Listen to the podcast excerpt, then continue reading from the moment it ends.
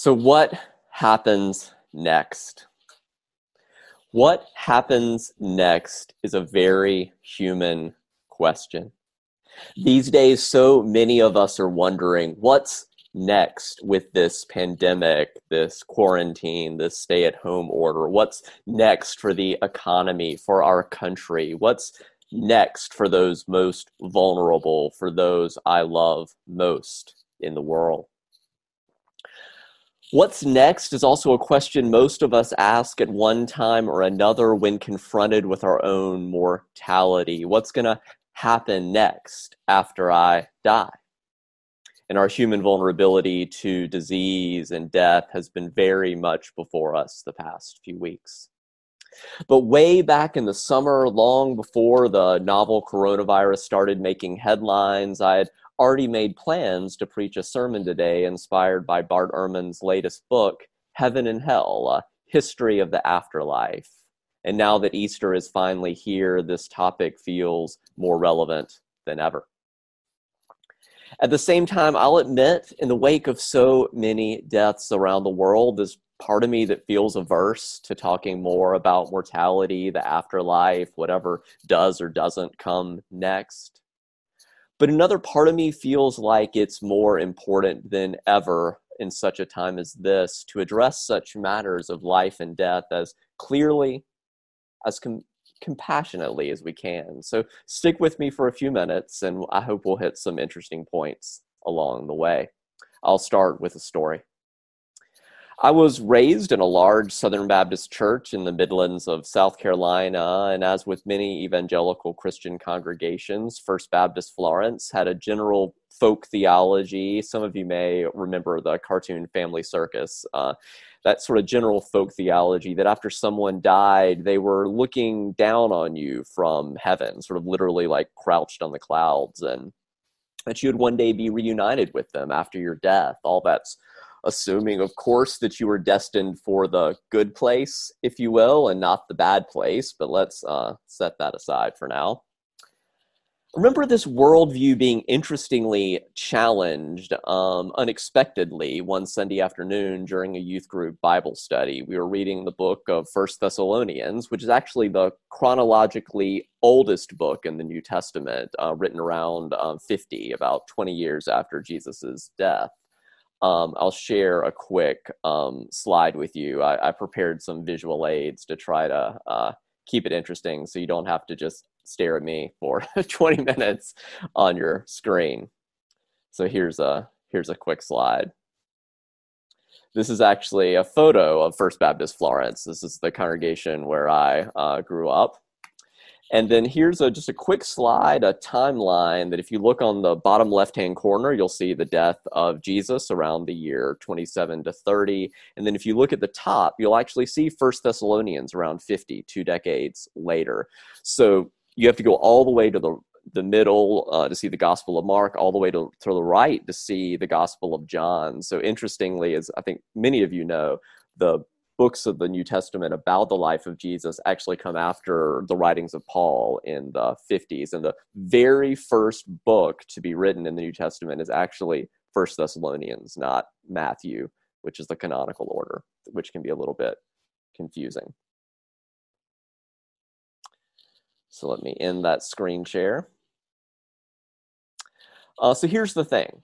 Part of why the Apostle Paul wrote this letter to the church at Thessalonica in the year 50, 20 years after Jesus' death, is that people were starting to ask questions and get worried. If you have ever thought that it's just a little bit scandalous that 2,000 years have passed and Jesus hasn't come back yet, it is a little scandalous that 2,000 years have passed and Jesus hasn't come back yet, if you're maintaining a hope in that.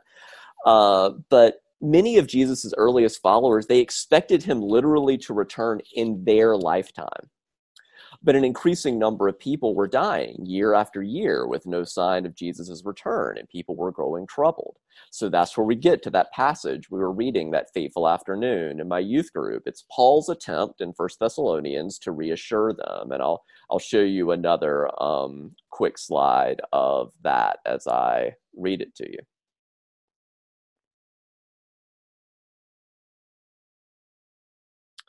So First Thessalonians 4, um, tells us that we who are alive, who are left until the coming of, ah, sorry, you have to give me one second. Uh, your faces are blocking my slide in my view.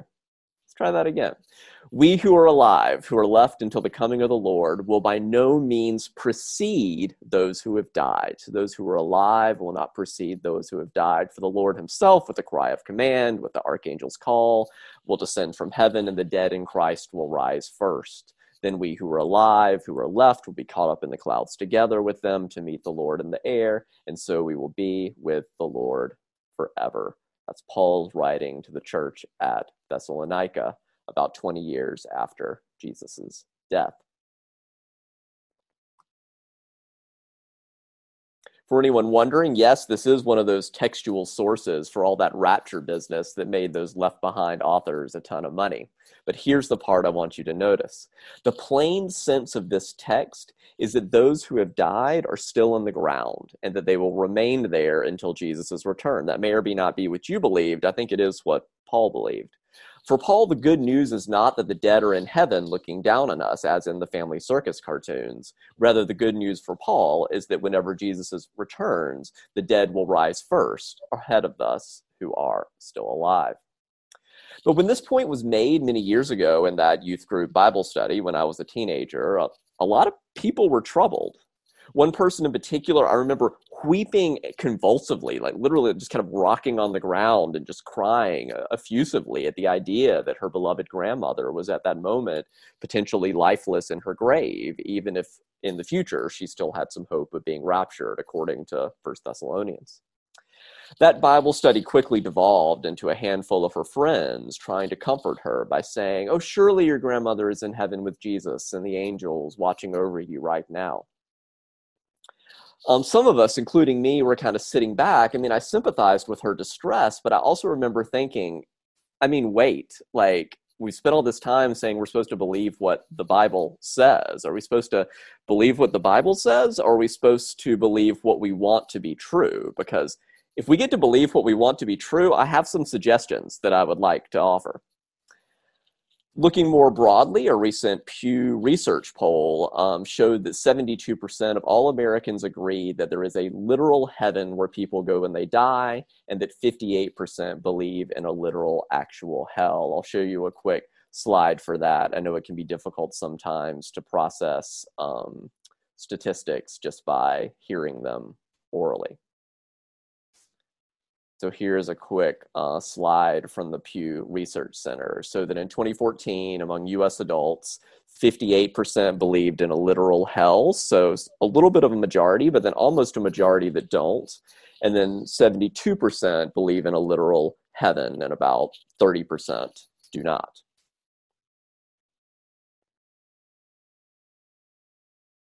So those numbers are still quite high here in the early 21st century, even if they're markedly lower than in previous periods of US history.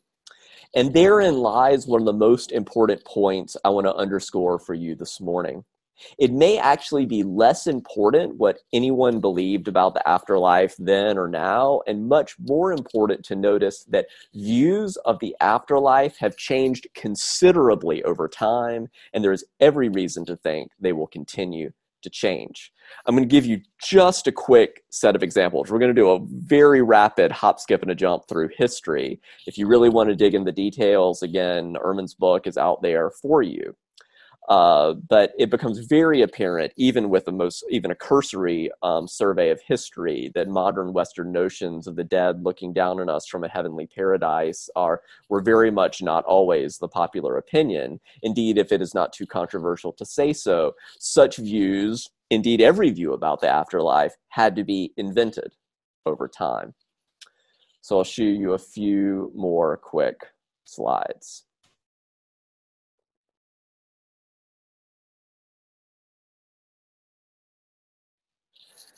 This first slide is of the, the tablets, uh, the cuneiform tablets of the Epic of Gilgamesh. So we're going to start at the beginning. The Epic of Gilgamesh from the uh, ancient Mesopotamia, about 4,000 years ago, about the time the pyramids were being built.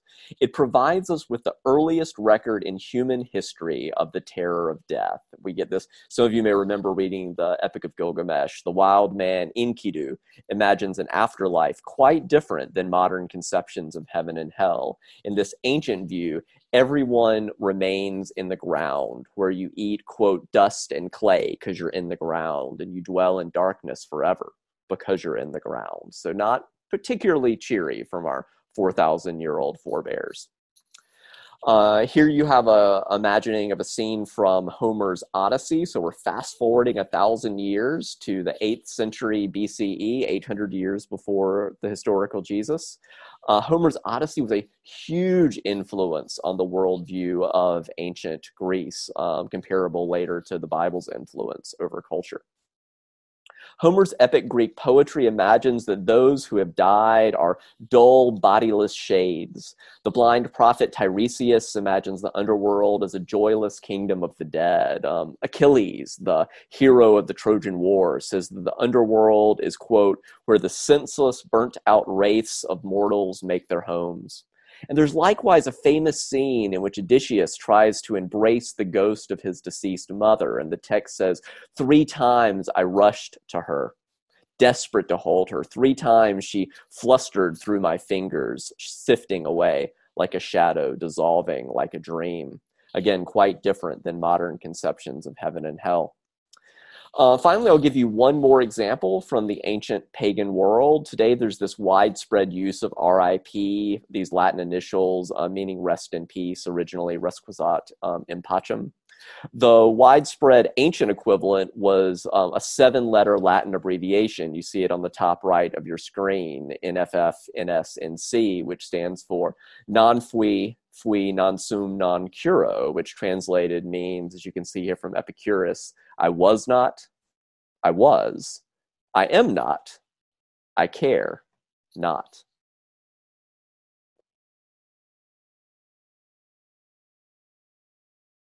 Turning briefly to the Bible, one might think that, oh, finally in the Bible we will get the modern conceptions of heaven and hell. But surprisingly to many people, it's a lot more complicated than that. Indeed, nowhere in the entire Hebrew Bible, the entire uh, Christian Old Testament, it's also called, nowhere is there any discussion at all of heaven and hell as a place of reward and punishment for those who have died. Now, those of you who know the Bible well may be thinking, what about Sheol? S H E O L.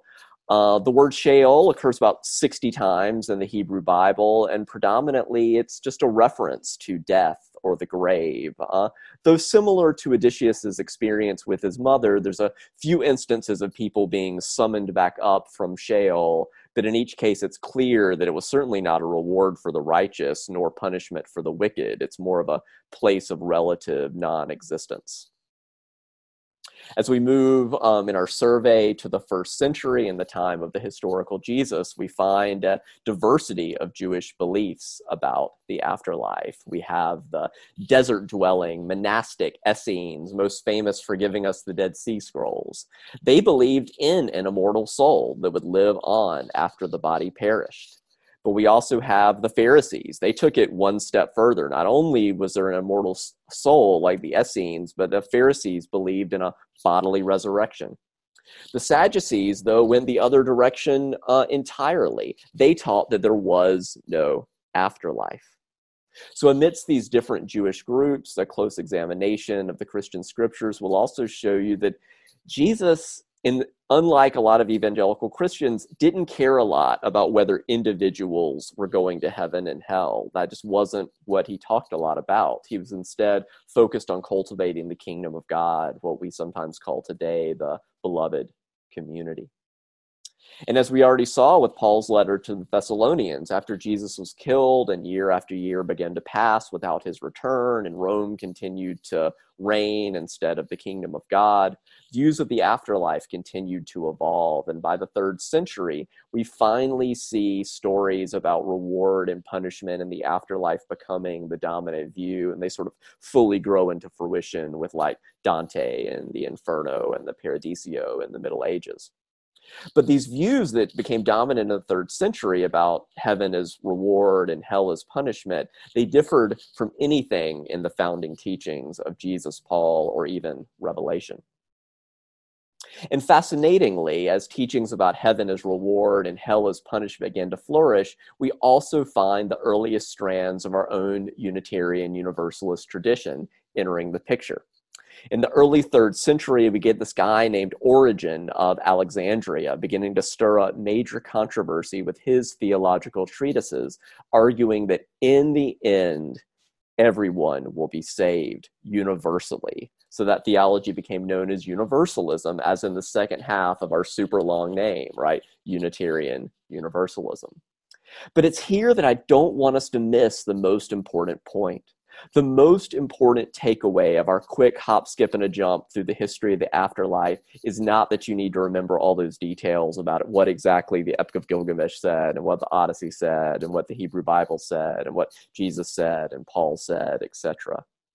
The point is that there have always been a variety of views about the afterlife that have evolved and changed and been invented over time. And that means we are equally as worthy as anyone who has come before us to help further evolve understandings of what doesn't does or doesn't come next as long as we do so with care with compassion with integrity. So what might that mean specifically for how we think about what's next given all that we know here in the early 21st century by way of responding to that question as I move to my conclusion, there's one more really interesting twist I want to leave you with that is a huge part of our inheritance as Unitarian Universalists, can potentially really help inform our lives uh, in the days ahead.